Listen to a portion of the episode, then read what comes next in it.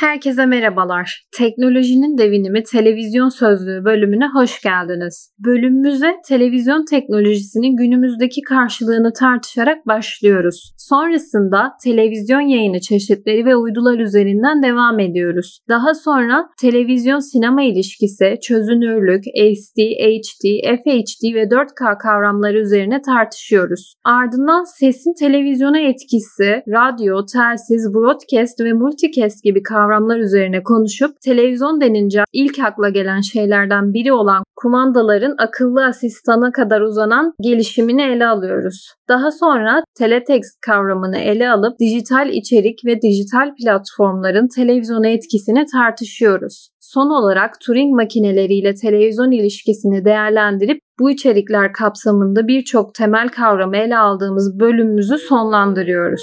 Keyifli dinlemeler.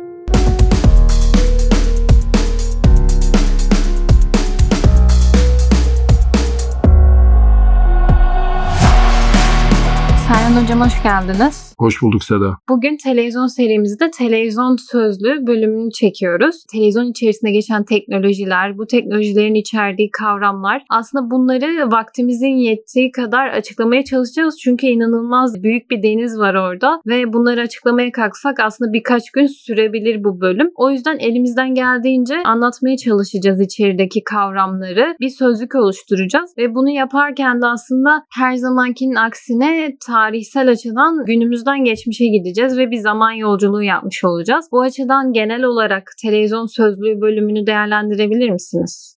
Öncelikle benim platforma davet ettiğiniz için teşekkür ederim. Televizyon konuştuğumuz üzere bir tane Latince kökenli tele, uzak anlamında. Vision, vizyon, görme, görü, görsellikle alakalı bir sözcük ama daha önce de konuştuğumuz üzere Shannon'ın haberleşme kutuları cihetinden o iletişim zincirinin en ucundaki, en sonundaki kutu yani bir alıcı. Dolayısıyla bunun önünde bir haberleşme kanalı ve bir de yayın yapan bir ileten mekanizmadan bahsettiğimiz için ayrıca bir de işte televizyon sözcüğünde bu anahtar sözcükleri mutlaka eklemlendirme yapmak istediğimiz, yapmak zorunda kalacağımız doğrudan televizyon aygıtının değil de o teknolojinin önümüzde çalışır hale gelmesiyle ancak anlaşılabilecek bazı kavramlardan söz edeceğiz. Yani dolayısıyla tele, uzaktan olması, haberleşme, iletişim, vision yani vizyon, görme, görsellik, imgeler bununla alakalı bir şey ve az önce de sözünü ettiğim gibi bunların önümüzde çalışır hale gelebilmesini sağlayan bütün alt teknolojilerdeki kavramları içeren sözcüklerden bahsetmeyi umuyorum ben mesela.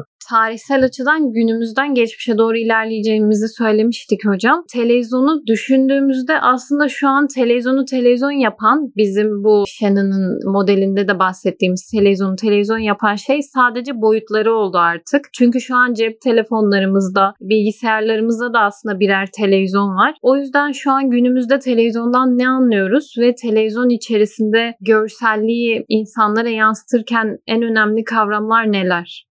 Soru bence oldukça derin çünkü bu soruyu bugün sorduğumda kabaca sözlük bölümü çekildiği için birkaç anahtar teknolojiden bahsetmemiz gerekecek. Yani bugün evimize bir televizyon aldığımız diyelim. Hani oradan başlayalım en basit haliyle. Evimizde televizyon yoktu ve biz bir teknoloji marketine gidip bir televizyon almaya kalktığımızda karşımıza en basit haliyle şunlar çıkıyor. Bir, zaten bir şeyi gösterebilme yeteneği olan bir ekrandan bahsediyoruz. Bu kesin. Bu cebimizde. Ama daha önemlisi uydu yayınına elverişli olmasını bekliyoruz. Yani bir uydu yayını fenomeni var arka tarafta. Yani uydu yayınına elverişli bir televizyondan bahsediyoruz. İki, karasal yayın desteği arıyoruz. Karasal yayın desteği işte tarihsel nedenlerle televizyon ilk çıktığında aslına bakılırsa ortaya atılmış teknolojinin evrilmiş hali öyle diyelim. Karasal yayın destekli olmasını istiyoruz. Hatta bazı yerlerde Türkiye'de bilmiyorum her yerde var mı ama Amerika Birleşik Devletleri'nde Avrupa'da çok yaygın olan kablolu televizyona elverişli o sözcüğü kullanıyorlar. Kablolu televizyon yayını. Buna elverişli bir televizyon arıyor olabiliriz ya da listede genelde bunun da olması arzu edilir. Tabi haliyle bunu bugün konuştuğumuz için İnternet elverişli televizyonlar olması lazım ki artık herhalde akıllı televizyon denince bunların belki de hepsi kastediliyor olabilir. Bunun yanında daha önce de yine konuşmuştuk belki televizyonun ek işlevleri yani görselliği kullanıcıya yansıtan yalnızca işte film, dizi ya da dijital platformlardan gelenleri değil de belki bir oyun konsolunu ya da bir bilgisayarın içerisindeki görselleri insanlara aktarmaya elverişli bir yayın aleti ya da gösterim cihazından bahsediyor olabiliriz. Bu haliyle başka görsel mekanizmaları da yansıtabilme özelliği adı altına geliyor. geliyor. Hatta bilmiyorum artık kaldı mı ama kendi içerisindeki sabit diskin yanında dışarıdan harici bir sabit diski bağlayıp da içerisindekini oynatabilme özelliği olan bir cihazdan bahsediyoruz. Yani bugün televizyon dediğimizde, Seda, atladıysam dinleyicilerimiz affetsin, kabaca 8-10 tane ana işlevi bir arada yapan bir nesne arıyor olmamız lazım teknoloji marketine gittiğimizde ki bunların her biri özellikle işte karasal yayın destekli olanı hariç hepsi son dönemde evrilmiş teknolojiler. Yani asıl televizyon icat edilmiş cihazdan bahsediyorsak muhtemelen karasal yayın desteği olan aletten bahsediyorken bugün bunun çok çok ötesinde, hatta bazen ne yapacağız karasal yayını artık bunlar var yerine dediğimiz bir yere gelmiş durumdayız Seda. Aslında karasal yayın dediğimiz teknolojiden sonra gelişen birçok teknoloji var. Yani televizyon teknolojisinin getirdiği birçok teknoloji var. Dediğiniz gibi artık dijital platformlar var. Yeni bir sektör oluştu. Bundan biraz daha geriye gittiğimizde sinema dediğimiz sektörün de çok ilerlediğini görüyoruz televizyonun gelişimiyle. Burada hatta 3 boyutlu filmleri artık zaman geçtikçe boyut arttırımıyla beraber çok farklı boyutlarda sinema hizmeti almaya başladı insanlar ki burada insanların talepleri doğrultusunda bu teknolojilerin gelişme hızının da değiştiğini görüyoruz. O açıdan sinemaya da biraz değinelim bence. Sonuçta televizyonun gelişimiyle ilerleyen bir sektör. Biraz daha geriye aldığımızda sinemayla alakalı şunu söylemek gerekiyor Seda. Tabii benim de buna yaşım müsait değil ama büyüklerimizden dinlediğimiz işte sokak sinemaları, işte bahçe sinemaları adı verilen bir dönem var. Muhtemelen o dönem Türkiye'ye televizyon gelmedi. Özellikle işte büyüklerimizden dinlediğimiz hikayelerden bunu çıkarsama yapıyorum. Burada çok ilginç bir paradigma değişimi yaşanıyor. Televizyonun Türkiye Cumhuriyeti için konuşalım ama dünyada da böyle kabaca biraz daha geç olmuş olabilir. Televizyonun o ülkede aktif yayın hayatına geçmesiyle ya da mevcudiyetiyle beraber artık sinemada insanların o görselin, o içeriğin yalnızca sinema vasıtasıyla değil de zamanı geçtikten sonra bizim zamanımızda yanlış hatırlamıyorsam DVD teknolojisi çıktığında böyle bir durum vardı. Bir senelik bir pazar hakkı adı verilen bir durum söz konusuydu. Yani bir sene boyunca o sinema filmi ancak ve ancak işte DVD'ye dönüşmeden bekleyebiliyordu. Bütün sinemaları geziyordu, bütün dünyayı geziyordu. Ne vakit o tur tamamlanınca DVD'ye basılıp teknoloji marketlerine gidiyordu. Yani böyle tuhaf durumlar vardı. Çünkü televizyonda ve geldiğimiz yerde sinemayla paralel gitmesi hususunda böyle bir durum oldu. Artık sinema pastasının otomatik bir yan kolu ya da bir doğal uzantısı olarak televizyon gözüküyor. Çünkü anlaşmaların bir kısmı az önce sözünü verdiğim örneğin benzeri bir şekilde televizyonlarla yapılıyor. Yani biz bu filmi çektik, sinemalarda gösterime girdi. Şu kadar gün sonra televizyonlarda da yayında ama tabii artık televizyon demiyoruz. Dijital platform oldu bu. Senin de söylediğin gibi yani sinema hususu gündeme geldiğinde televizyonun o ülkede ya da işte dünya genelinde aktif bir rol oynamasıyla beraber sinema sektörünün de otomatikman bir uzantısı haline geldiğini ve bunların birbirini beslediğini. Çünkü sinema filminin de reklamının televizyonda yapıldığını unutmayalım. Bunu bir avantaj olarak kullandığını işte Amerikan modelinin her yerde görüyoruz. Yani burada bir teknoloji var ve bu hayata girince otomatikman doğrudan bunun mevcut teknolojilerle nasıl bir araya geldiğini, nasıl bağdaştığını ve bunların nasıl birbirlerinin sırtına binerek birbirlerini taşıdıklarını da görmüş oluyoruz Seda. Sinema ile birlikte aslında hocam ard arda gelen resimlerin insanlara sunuluşunun tarzı da değişti. Çok farklı yöntemler geliştirildi. Az önce işte boyut arttırımı ile birlikte sinemadan bahsettik. Televizyona geri dönecek olursak şu an günümüzde 4K teknolojisi hatta üzerinde teknolojiler de üretiliyor. Çözünürlük dediğimiz bir kavram var. Bunun gelişimine de bakabiliriz aslında. Bu açıdan çözünürlük tanımını nasıl yapabiliriz? Günümüzde bu soruyu yanıtlamak gerekirse Seda, sayısal teknolojinin mevcudiyetinde yanıtlamak zorunda kaldığımızı dinleyenlerimize belirtmemiz lazım. Bunların hepsi sayısal teknolojinin nimetlerinden faydalanırken kullanmak zorunda olduğumuz bazı sözcükler ve bazı teknikler. Şimdi bunu niye böyle söylüyorum? Eskiden yapılan bir televizyon yayını için böyle bir çözünürlükten bahsetmek mümkün değildi. Çünkü yayını aktarma teknolojisi, yayının size ulaşması ve ekranda görüntülenme teknolojisi tamamen analog düzen üzerinden gidiyordu. Burada analog dijital ayrımına girmeyeceğim. Merak eden dinleyicilerimiz için belki ayrı bir oturumda bunu da tartışabiliriz ama bugün biz özellikle sayısal teknolojiyle beraber işte Shannon'ın haberleşme kuramının da zaten öngördüğü üzere her şeyi bit birimi üzerinden hesap ediyoruz. Bit yani bizim için transfer edilen şeylerin miktarı bit, görsellerin içerikleri ya da toplam kapasitesi bit ya da bunların ne kadar miktarla işte bir hizmet alıyorsanız işte Türkiye'de geldi diye düşünüyorum gördükçe öde, kullandıkça öde ya da paket satın al ve öde gibi şeylerin neredeyse altında yatan bir bir ölçekten, bir metrikten bahsediyoruz. Bit o. Yani bit. Yani binary, digit'in kısaltılmışı. Şimdi bu niye önemli? Çözünürlük adını verdiğimiz şeyin de alt tarafında yatan bu. Çünkü sizin bir çözünürlük adını verdiğiniz şey, yani çözünürlüğü belli X olan bir televizyondan bahsettiğiniz şey, bir pikselin, yani bir görüntünün, bir imgenin en küçük parçasının renklere bölünmüş halinin, o renklere bölünmüş kısmının ne kadar bit derinliğiyle ifade edildiğinin çarpımının, toplamının işte karşımıza çıkan bir sayısı. Yani şimdi siz 4K dediğinizde karşınıza çıkan aslında iki tane alt şeyden bahsediyoruz. Bir, ekran büyüklüğü, yani yatayda ve düşeyde tırnak içerisinde kaç piksel adını verdiğimiz noktasal bileşen. İki, her bir noktasal bileşende kaç tane rengin ne kadar bitle temsil edildi. Yani biz artık bunları hepsini tek bir sayıyla ifade ediyoruz. 4K diyoruz. Tabii ki bunu tüketicilerin hepsinin bilmesine gerek yok ama bu sayıların önemi şuradan ortaya çıkıyor. Bazı teknolojiler belli sayıları ifade ettiğinde, ki bunların ayrıntılarına dinleyenlerimiz mutlaka bakacaklardır, İnsan algı sisteminin üst sınırlarının da üzerine çıktığı durumlar söz konusu. İşte derslerde de vermeye çalıştığım örnek, tam sayıyı bilmiyorum ama işte 16K bir televizyon alsak en iyisi bu değil mi? Evet, en iyisi bu. Problem şu, kullanıcı deneyimi bakış açısı altında acaba 8K'lık bir televizyonla aynı çerçeve alanına sahip ya da 4K'lık bir televizyonla ne kadar fark yaratıyor ya, ayırt edebilecek miyiz sorusunun yanıtını veremeyebiliriz. Dolayısıyla çözünürlük, buradan da söylediğimiz üzere, özellikle sayısal platformlarla ve sayısal teknolojilerle Shannon'ın ortaya koyduğu kuram gereği en altta duran ölçü biriminin mevcut teknolojilerle, değişik bakış açılarıyla çarpıp toplanıp karşımıza tek bir sayıya dönmüş hali olarak değerlendirebiliriz. Tabii ki şöyle bir algı yanlış değil. Çözünürlük ne kadar büyükse o kadar iyi. Ancak burada bir ünlem işareti koymak zorundayız. En yüksek çözünürlük ve en yüksek kapasite her zaman kullanıcı deneyimini maksimuma çıkartmayabilir. Kötüleştirmez, doğru, ama bir öncekinden, ondan daha düşük kapasiteli ya da ondan daha düşük çözünürlükte olandan ayırt edilebilir hale gelir mi sorusunun yanıtını bilemeyebiliriz. O yüzden çözünürlük gerçekten çok önemli bir ayraç ve bu noktada kullanıcı deneyimiyle birlikte kullanılmasının bir anlamı olduğunu dinleyicilerimize de buradan söylemiş olalım. Bu kavram aslında ilk başta HD ile hayatımıza girdi diyebilir miyiz? Kesinlikle. Hatta ben biraz daha öncesini hatırlıyorum. Seda, bilmiyorum senin işin yeter mi? El kameralarında, yani camcorder adı verilen teknolojiler ilk artık ülkeye geldiğinde, işte video kameraların elle olanları yaygınlaşmaya başladığında, belki bilenler biliyordur, yaşı yetenler, benim yaşım o kısmı yetmiyor ama son kısmı yetiyor. Bir kasetin içerisine kayıt alıyordu bunlar. O zaman işte solid state şeyler yoktu, kayıt cihazları yoktu ve bir manyetik teyp üzerine kayıt alıyorlardı ve kaydın kalitesini belirtirken kullandığımız sözcükler vardı. İşte iki tane harf. Hatta bunlardan HD, ilkinin ne olduğunu insanların aklına getiriyor. İlki SD, yani standard definition, yani neyse o.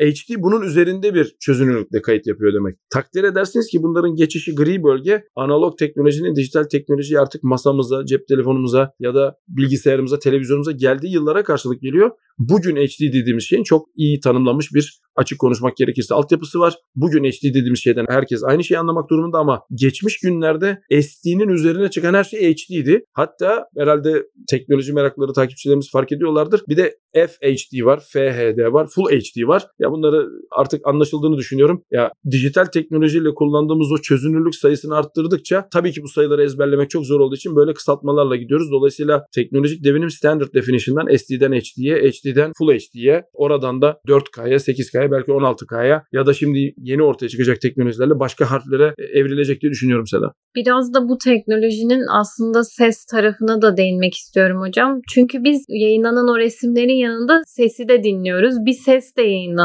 Yani ses ve resmi bir arada düşünebiliriz. Bu açıdan sesin televizyona etkisini de konuşalım.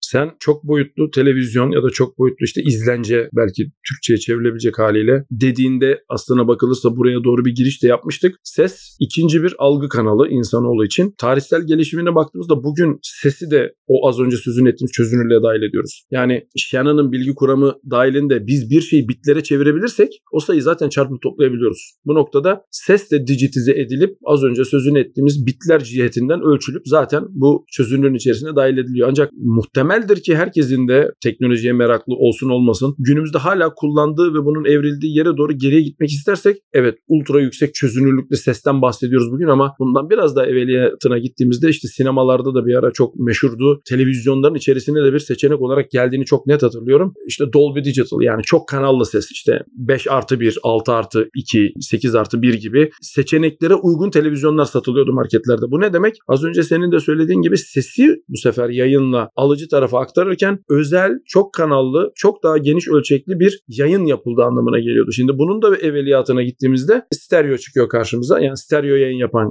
televizyonlar, kanallar, onun da evveliyatında haliyle mono kanallar geliyor ki bunu bir adım daha evveliyata götürdüğümüzde ilk televizyon icat olarak ortaya çıktığında sesin aktarılmadığı, yalnızca görselin bir taraftan bir tarafa aktarıldığını biliyoruz. Yani dolayısıyla teknolojik devinimde bugün ultra yüksek çözünürlük dediğimiz şey tanım gereği bir yayın ise, hatta güncel hayatta artık yayın bile denmiyor sanırım, sizler içerik diyorsunuz. Bir içerikten bahsediyorsak çok nadirdir onun ses içermediği, ses dahil etmediği, sesi de içeriyor. O ses de yüksek çözünürlükte oluyor ama teknolojik gelişimine baktığımızda bunun çok kanallı, iki kanallı yani stereo, ondan sonra tek kanallı ve ondan sonra sesin olmadığı bir dönemi de zaten görmüş oluyoruz. Dolayısıyla bugün ses dediğimiz şey televizyon yayınında ya da bir televizyonun bize sesi vermesi söz konusu olduğunda bu alt teknolojileri mutlak surette içeren, hepsiyle geriye dönük uyumluluğu olan bir cihazdan bahsetmiş oluyoruz Seda. Aslında ses televizyona sonradan eklenen bir özellik hocam. Ama işin tele kısmına geçtiğimizde de televizyon teknolojisini sadece ses için olan, bu amaçla üretilen teknolojilerin ön ayak olduğunu görüyoruz televizyon teknolojisinin gelişmesine. Yani sesin kullanıldığı teknolojiler sayesinde aslında televizyon teknolojisi geliştiriliyor. Ama sonradan ikisi de birleştiriliyor diyebiliriz. Bu açıdan işin tele kısmına geçtiğimizde aslında biz sesin de aynı amaçla kullanılarak bu teknolojileri ön ayak olduğunu görüyoruz. Dediğin gibi yani tele sözcüğü bir şeyin uzaktan olduğunu bize gösteriyor, ima ediyor. Tabii televizyon deyince burada tele sözcüğünde o altına bir sözlük oluşturacaksak birkaç sözcüğü daha eklememiz gerekecek. Ama senin özellikle audio ile bunu bağdaştırman üzerinden ben buradan yürümek istiyorum. Şimdi öncelikle bir görüntünün bir noktadan bir başka noktaya aktarılmasından bahsediyoruz. Yani ortada bir yayın söz konusu yani. Bu yayının türleri ne? Birinci yayın türü televizyon teknolojisi ilk ortaya çıktığında, hatta bunu radyo teknolojisi ortaya çıktığında da görüyoruz ama radyo teknolojisi biraz karışık. O yüzden radyo sözcüğünden ne anladığımızı ben şimdilik bir kenara koyarak televizyondan ne anladığımızla tarihsel olarak ilerlemeyi düşünüyorum. Televizyon teknolojisi ilk çıktığında tek bir yayın modu vardı. Broadcast adını verdiğimiz, herkese yayma. Şimdi dinleyenlerimiz için bunu biraz da açmamız gerekecek çünkü başka ne olabilir ki denecek. Yayın teknolojisi varsa ve siz herkese yaymıyorsanız noktadan noktaya yayın yapıyor olabilirsiniz. Tabii noktadan noktaya yayın yapmak çok özel bir ekipman ve donanım gerektirdiği için telsiz teknolojisine geri gidip herkese yayın yaparsanız ancak yalnızca isteyen alır mantığıyla işte bas konuş adını verdiğimiz ya da push to talk İngilizce teknolojileri gündeme geliyor. Bunun yanında televizyon teknolojisi az önce de söylediğim üzere tek taraflı bir teknoloji. En azından o zamankinden bahsediyorum ki bugün çift taraflı bir cihaz, onu da değerlendiririz birazdan. Yani yayını alırsınız, televizyonunuzu açarsanız ya da yayını almazsınız. Başka bir seçeneğiniz yok. Yayın ama hep oradadır. Tabii ki yayın yapıldığı varsayımıyla. Şimdi bu ne demek? Ben eğer A noktasından televizyonumu alıp B noktasına götürürsem ve orada yayın elverişliyse yayın almaya devam ediyorum ama bana ne verilirse onu seyretmek zorundayım. Şimdi burada hemen karşımıza iki tane mod çıktı tele sözcüğünün altında. Birincisi broadcast, öbürü multicast. Yani biz her yere yayın yapabiliriz ya da istediğimiz bir bölgeye yayın yapabiliriz. Hatta işte son Dünya Kupası'nda yanlış bilmiyorsam özellikle Türkiye Cumhuriyeti için bunu söyleyebiliriz. Bizim kapsama alanımızda olduğu için Türk vatandaşlarının Türkiye Cumhuriyeti sınırları içerisinde yayını seyredebilmesi için bölgesel kodlama adını verdiğimiz bir teknolojiyle yayını herkese yaptılar ancak yayını alan herkes seyredemedi. Neden? İşte özel bir kodlama tekniğiyle, şifreleme tekniğiyle bu işleri yaptılar. Dolayısıyla burada gördüğünüz üzere broadcast yani yayın sözcüğünü, o tele sözcüğünün altındaki yayın sözcüğünü de günümüzde ne anlıyoruz lan, geçmişe doğru baktığımızda ne anlıyoruz arasındaki farkı dinleyenlerimize aktarmak istedim. Çünkü bugün biz bir şeyi yayınladığımızda onu herkese ulaştığında herkesin aynı içeri almadığı durumları da sağlayabiliyoruz. Önceden böyle değildi. Dolayısıyla bugün broadcast sözcüğünden bunu anlıyoruz. Peki multicast ne olabilir? Yine aynı mantıkla ben belli bir zümreye, belli bir gruba ama birden çok olacak şekilde bunu yayabilirim. Peki bunları niye bu şekilde ifade ediyoruz? O günün jargonuyla televizyon teknolojisi için geçerli sözcükler bunlar. Ancak bugün biz on demand adı verilen, yani bir şekilde işte ilgili arayüzle ilgili platformla yaptığımız mali anlaşmanın gereği üzerinden ben ne istediğimi de gönderebiliyorum televizyon aracılığıyla. Tabii ki arada internet ya da bir haberleşme altyapısı mevcutsa. Yani az önce girişte televizyon adını verdiğimiz sözcüğün Şana'nın kutularından yalnızca alıcı tarafta olduğunu söylediğimiz bir aygıttan bahsediyorken bugün gönderen tarafta olabilen bir aygıttan bahsediyoruz. Bu teknolojik ilerleme az önce sözünü ettiğimiz o tele sözcüğünün altındaki sözcüklerin de dallanmasına yol açıyor. Artık televizyon yalnızca bir broadcast cihazı değil, televizyon noktadan noktaya bir haberleşme cihazı da olabiliyor. Çünkü kendisine ait bir IP'si var ya da belli bir noktadan belli bir noktaya Eğer uygun platformlar varsa bir mikrodalga linkiyle bunu yapabiliyorsunuz. Ya da bir röle pozisyonu alabiliyor aradaki cihazları. Nasıl çalıştığına bakmaksızın. Yani dolayısıyla tele sözcüğün içerisine girdiğimizde bugün televizyonun icadı ve önceki radyo teknolojisi söz konusu olduğunda neredeyse bütün hepsini içeren ama çok çok daha fazlasını yapan bir teknolojik kırılımdan bahsediyoruz Seda. Şimdi televizyon deyince aklıma gelen şeylerden biri de kumanda hocam. Günümüzde artık onun aslında kullanmaya gerek kalmayan teknolojiler de üretildi. Kumandanın içinde de aslında farklı bir teknoloji var diyelim. Onun gelişimini ve şu anki durumunu içine entegre edilen farklı teknolojileri de konuşabiliriz şu anda. Çok güzel bir noktaya değindin çünkü bilmiyorum sizin tabii yaşınız müsait mi ama bizim yaş grubumuz için kumanda evde kavga sebebiydi. İşte yaş biraz büyüdükçe artık kumandanın senin istediğin içeriklere denk geldiğinde senin ele geçirdiğin bir komuta nesnesi haline geldiği yılları hatırlıyoruz. Kumanda gerçekten önemli bir şey. Kumandanın pili bittiği zaman kavga çıkardı. Kumandanın üstüne bir şey döküldüğü zaman dayak yerdin gibi şeyler söz konusu. Dolayısıyla kumanda dediğin gibi televizyon deyince herhalde ikinci sözcük olarak seçseydim bir nesne kumandanın icadı derdim. Bu noktada dinleyenlerimize şunu söylememiz lazım. Kumandanın icadı ilginç bir icat. Çünkü ben bizim eve gelen ilk televizyonu hatırlıyorum. Tuşlu idi. Kumandası yoktu. Hatta şöyle bir bilgi de paylaşabilirim dinleyenlerimiz için. Sürekli kanal değiştirme. Ben çok kanallı yayına denk geldim. Yaşım buna müsaitti. Çok kanallı deyince 15 tane kanal yok ama işte 2-3 tane kanal var. Yani bir tek bir kanal yok. İşte büyüklerimiz kanal değiştir dediğinde sürekli yerinden kalkıp televizyonun yanına gidip istediği kanala basıp yerine oturmak çok zor geldiği için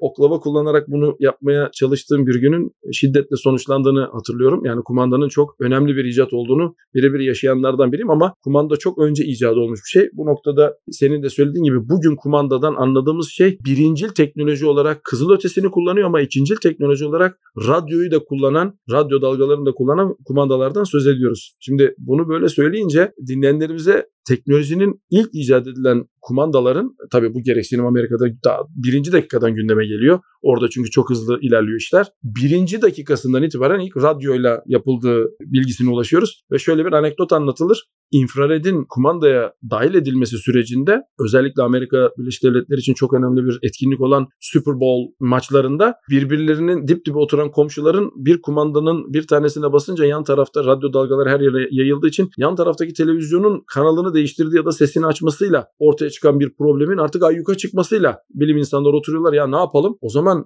yan tarafa saçılmasın saçılsa da bir etkisi olmasın dediğimiz noktadan noktaya ya da line of sight'ı öngören bir infrared teknolojisi tabii görsel de olsun istemiyorlar. Rahatsız edici bir görüntü kirliliği yaratır diye. İnfrared teknolojisi dahil ediliyor. Yani dolayısıyla kumanda hayatına radyoyla başlıyor ama infraredle devam ediyor. Bugün ise benim yaşım yine buna müsait. Ben kullanmadım ama kullanan arkadaşlar vardı. Microsoft'un Kinect teknolojisinde kullanılan yine infrared destekli ama birden çok kamerayla gesture recognition yapan yani el hareketleriyle de bir takım aksiyonlar alabilen tırnak içerisinde kumandamsı teknolojiler söz konusuydu ama bunlar ne kadar tuttu tartışmalı. Ancak günümüzde senin de söylediğin gibi işte artık Siri ya da Alexa adı verilen dijital asistanlar vasıtasıyla da bunları yapabiliyoruz. Akıllı ev konseptine doğru giden, işte akıllı televizyon konseptini zaten içeren, akıllı telefonun zaten işin içerisinde bulunduğu bir dünyadan bahsediyoruz. Yani dolayısıyla burada biz kumanda dediğimizde bugün bütün bu teknolojileri varsayan, bütün bu teknolojileri içine alan, tabii ki haliyle geriye dönük uyumlu da olan ama artık radyo teknolojisini doğrudan kumanda hükmetmek de değil de bir ağ üzerinden haberleşmek için kullanan bir cihaz ya da teknolojiler bütününden bahsediyoruz Seda.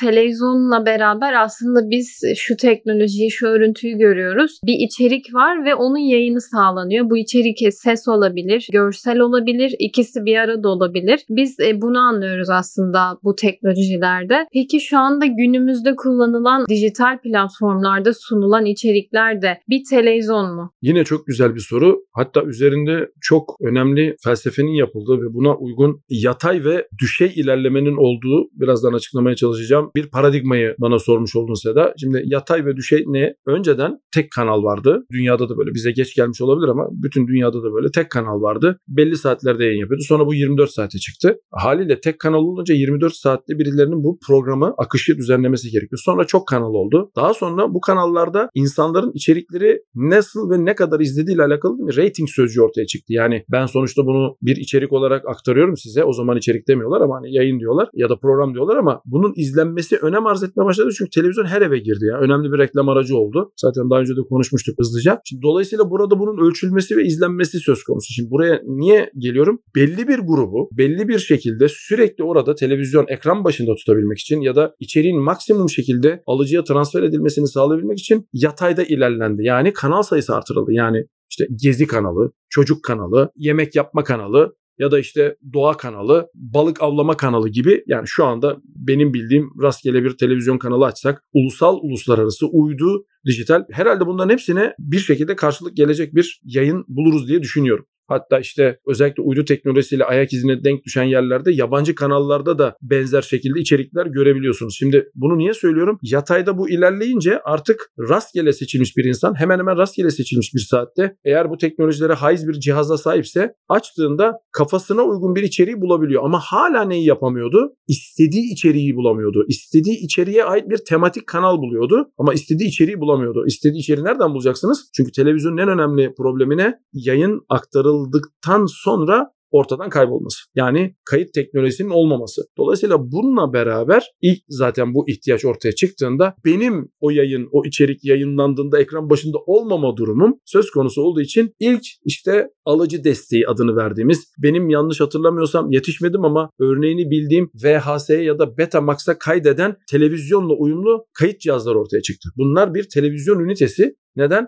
Çünkü siz programlıyorsunuz, diyorsunuz ki saat, yerel saate göre 8 ile 9 arasında hangi kanal açıksa onu kaydet. Şimdi tabii bu takdir edersiniz ki televizyonun o kanalda kapalı olması anlamına geliyor. Tabii televizyon kapalı olması demek ne demek? O yayın aktif, ben sadece onu kaydediyorum. Televizyonda görüntü yok ama kayıt işlemi var demek. Şimdi tabii bu biraz daha ilerledi. Uydu teknolojisi gündeme gelince uydu alıcıların içerisine kondu bu sabit diskler. Dolayısıyla siz televizyon arayüzüyle uydu alıcısını programlayıp diyorsunuz ki saat 9 ile 11 arası 7 numaralı kanalda, artık uydu alıcısının kanalı neye programlıysa, Dünya Kupası maçı var, ne olduğunu söylemenize gerek yok. 2 saat boyunca bana bunu göster. Ne oldu? Ben o sırada ekran başında değilim ama o yayın kaçtığı için kaydetme teknolojisi artık televizyona önce bir dış ünite olarak, artık günümüzde televizyon içerisine entegre olarak gelmiş oldu. Şimdi bunu niye söylüyorum Seda? Bu bile yeterli değil insanoğlu için. Neden? Çünkü ben evet o yayını çok takip ediyor olabilirim ama ve o yayını kaydediyor olabilirim ama ben o yayını sınırlı bir kapasiteyle kaydediyorum ve belki 15 yayın sonra benim hafızam doluyor. Ben 16. yayını kaydetmek istiyorum ama ilk 15'inden de vazgeçmek istemiyorum. Ne yapacağım sorusunun yanıtı artık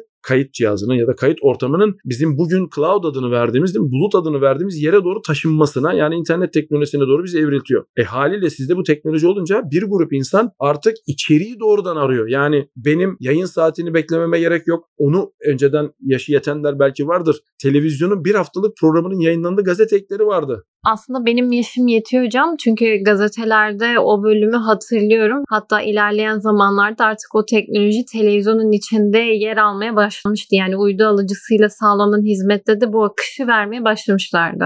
Dediğim gibi çok önemli bir ayrıntı çünkü haftada bir gün yayınlanır. Yanlış hatırlamıyorsam pazar günü ekidir o. Bütün hafta pazartesinden başlar. İşte büyüklerimiz işaretle maçları veyahut da ajansı, onlar öyle diyordu. Dolayısıyla o önemli bir bilgi aktarım yöntemi ama gördüğünüz gibi yeterli değil çünkü yayın içerisinde anlık değişimlerle o programda sapmalar oluyor. Söylenen saatte yayınlanmıyor, haber uzuyor ya da araya son dakika haberleri geliyor, son dakika gelişmeleri geliyor. Yani dolayısıyla bunun bir gazete kağıdına basılıp bir hafta boyunca geçerli kalabileceğini düşünmek bile inanılmaz korkutucu bugün, değil mi? Yani bugün çünkü cep telefonumuza RSS feed geliyor ya da işte bir insanlar tweetten haber paylaşıyorlar. Yani bu kadar hızlı bir yere doğru gittiğimiz yerde bunlar yaşandı ama o istek her zaman ortada. Dolayısıyla orada görüyoruz ve ne yapıyoruz? Şimdi orada aramak yerine bu aramayı dijital bir platformda internet vasıtasıyla ya da o anda uygun olan yere doğru götürmeye çalışıyoruz ki karşımıza teletext çıkıyor. Bir televizyonun haiz olması gereken son dönemde en önemli teknolojilerden biri teletext. Yaşı olanlar bile kullanmadığı kadar hızlı ilerlediği için teknoloji bilmiyordur ama teletext önemli bir teknolojiydi çünkü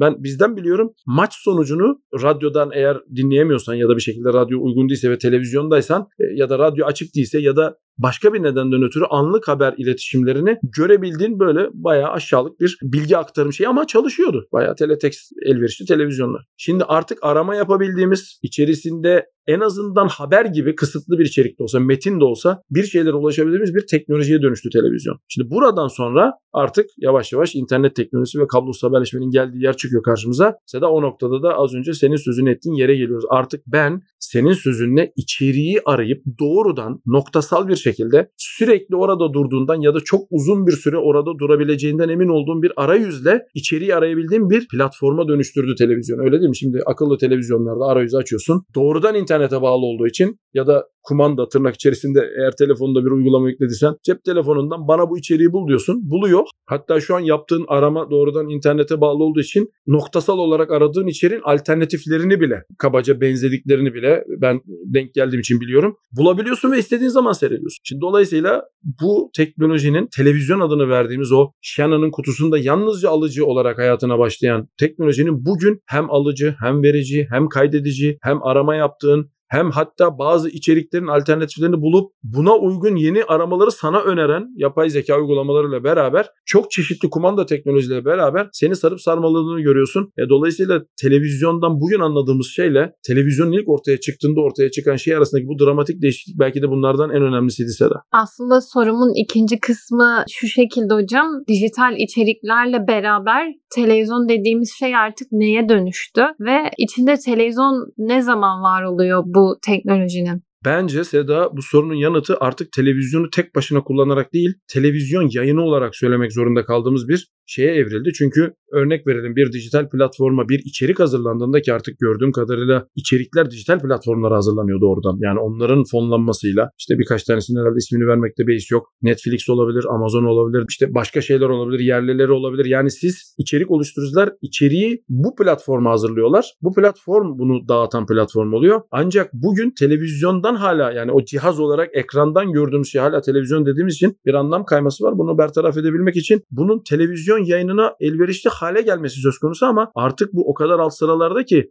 karasal yayından bunu seyretmek isteyen insan sayısı bile herhalde yeryüzünde oldukça azaldı. Yani saçma sapan bir köyde cep telefonunun çekmediğinden insanlar şikayet ettikleri için, internet teknolojisi kabaca oraya ulaştığı için, hani ben çağdaş hayatın ulaştığı yerlerden bahsediyorum tabii. Orada insan ayak izinin olmadığı yerlerde bile artık böyle bir içeriğe ihtiyaç yok ama televizyon yayınının devam etmesi gerekliliği var. Ülke kanunları gereği takdir edersiniz ki sizin bir internet altyapısında yaşanan herhangi bir kesinti ya da başka nedenlerle içeriklerin size sağlanamaması yüzünden bizim şu anda haliyle kullanmakta olduğumuz karasal yayın hattının devamlılığı söz konusu. Özellikle işte bazı duyuruların ya da bazı ulusal yayınların tek elden yapılabilmesi. Çünkü internette az önce de sözünü ettiğimiz gibi siz bu yayını takip edebilirsiniz, etmeyebilirsiniz ama bizim bunu yayınlama zorunluluğumuz var ve bunu kayıt altına almamız lazım. Ancak internet böyle platform değil. Siz internete çıkarttığınızda ben bunu bu saatte çıkarttım deyince işler içerisinden kurtulamıyorsunuz ama sayısal yayıncılık da dahil olmak üzere karasal yayında siz bunu yayınladığınızda bu bütün ajanslara düşmüş oluyor ve dolayısıyla bir takım zorunluluklar gereği hala bu teknolojiyi devam ettiriyoruz. Ancak soruna tekrar geri gelecek olursak bugün artık o içeriğin, daha doğrusu içeriğin o platformlar hazırlandığı bir yerde televizyondan bunu seyretmek sözcüğü anlamsız hale geldi. Ama televizyon yayınına uygun hale gelmesi bir zamana tekabül ediyor ki hatta bilmiyorum yani şu anda hangi içerikler televizyon yayınına uygun hale geliyor. Dediğim gibi önceden bir sinema filminin televizyona tırnak içerisinde düşmesi, öyle derdik zamanında.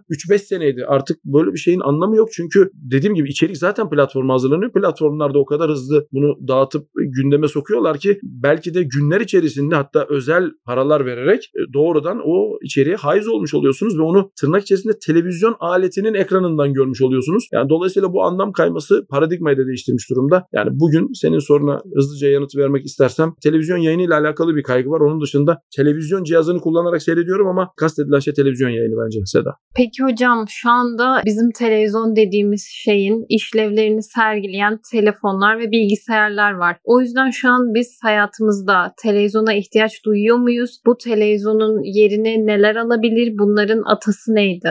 Kısa yanıt evet. Telefonla televizyon diyebiliriz, bilgisayara televizyon diyebiliriz. Televizyona ihtiyacımız var mı? Bana sorarsan hayır. Ancak tabii ki şu an bir teknolojik dönüşümün ortasında olduğumuz için veya sonuna doğru yaklaştığımız için yaşı yeten yetmeyen herkes, hatta 3 nesil diyeceğim, yani ben kendi annemden babamdan biliyorum, hatta rahmetli anneannemden dedemden biliyorum, onların hayatında bile çok önemli yere sahip olan bu cihazın evrimini görüyoruz. Gözümüzün önünde oluyor bu, 5-10 sene içerisinde oluyor. Dolayısıyla o kadar hızlı bir anlam kayması yaşandı ki bana sorarsan bugün gerek yok ama hala haberleri tırnak içerisinde rahmetliler, bizimkiler ajans derdi. Ajansı televizyondan görmek istiyor. Yani ona tabletten açınca o hissiyatı alamıyor olabilir. Yani tabii ki bu romantik nedenleri bir kenara bırakırsak çok teknik sorunun yanıtı evet gerek yok şu an televizyona. Çünkü bir Turing makinesi olarak gördüğümüz için her şeyi bir Turing makinesi bugün televizyonun uygun bir alıcı girişi vasıtası ile yani bir karasal yayın alıyorsa bir anten, bir ufak dönüştürücüyle eğer bir IP yayın alıyorsa bir IP girişiyle hiçbir farkı yok. Dolayısıyla o cihazın adı yok. Sen de güzel söyledin. İlk defa bu bir aradalığı sağlayan şey yaşı yetenler belki vardır. Hem sözlüğümüze de güzel bir girdi olur diye düşünüyorum. Televizyon kartı adı verilen işte benim zamanımda İZA kartı vardı ama PCI'ye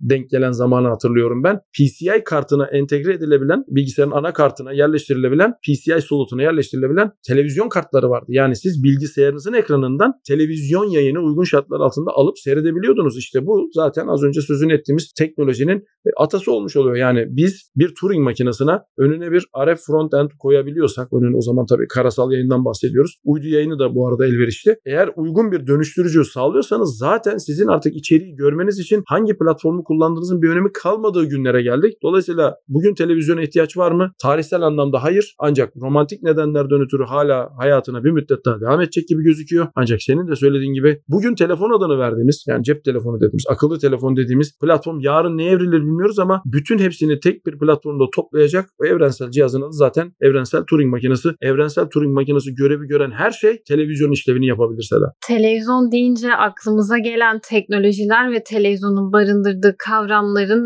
neler olduğunu açıklayarak kısaca aslında bir sözlük oluşturduk hocam. Aslında çok fazla kavram var ve bunun uzun süreceğini biliyoruz. Vaktimiz yettiğince açıklamaya çalıştık. Katıldığınız için teşekkür ederim. Ben teşekkür ederim tekrar bana platformda yer verdiğiniz için Seda. Televizyon serimizin diğer bölümlerinde görüşmek üzere. İyi haftalar.